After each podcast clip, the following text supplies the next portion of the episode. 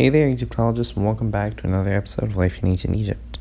So, in ancient Egypt, there are lower class jobs and there are higher class jobs. Last time I talked about higher class jobs, and today I'm going to talk about lower class jobs.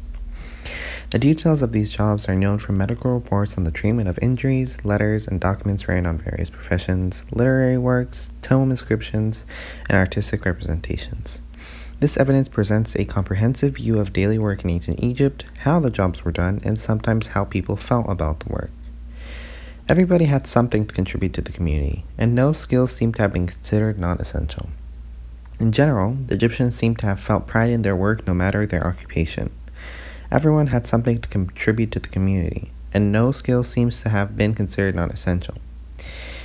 The potter who produced cups and bowls was important to the community as a scribe and the amulet maker as vital as the pharmacist and sometimes as the doctor.